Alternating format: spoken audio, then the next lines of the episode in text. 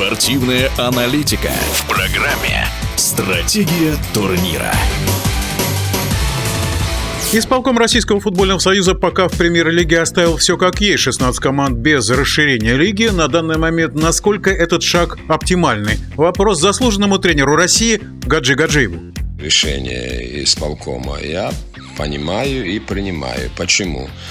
Потому что изменения, внесенные загодя, ну, в частности, о моратории на вылет, да, оно может повлиять на ход турнира.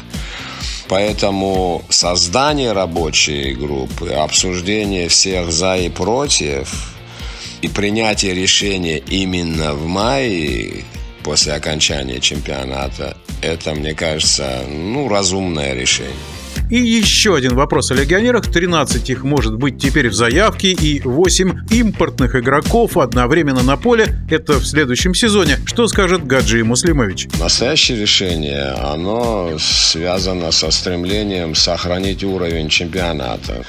Потенциал команды во многом определяется составом игроков. И когда ты теряешь такую значительную группу основных ведущих игроков, то крайне сложно показывать тот же самый уровень. Был у меня в практике такой случай, когда в четвертом мы были третьи крыльями, а в пятом стали четырнадцатыми, едва не вылетели. Так вот, Тогда в процессе сезона команда потеряла 10 ведущих игроков, и я для себя считал это более серьезной, более сложной тренерской работой. Спасибо заслуженному тренеру России Гаджи Гаджиеву, который работал в тренерском штабе в 1988 году, когда советская футбольная сборная выиграла золото Олимпиады. Стратегия турнира.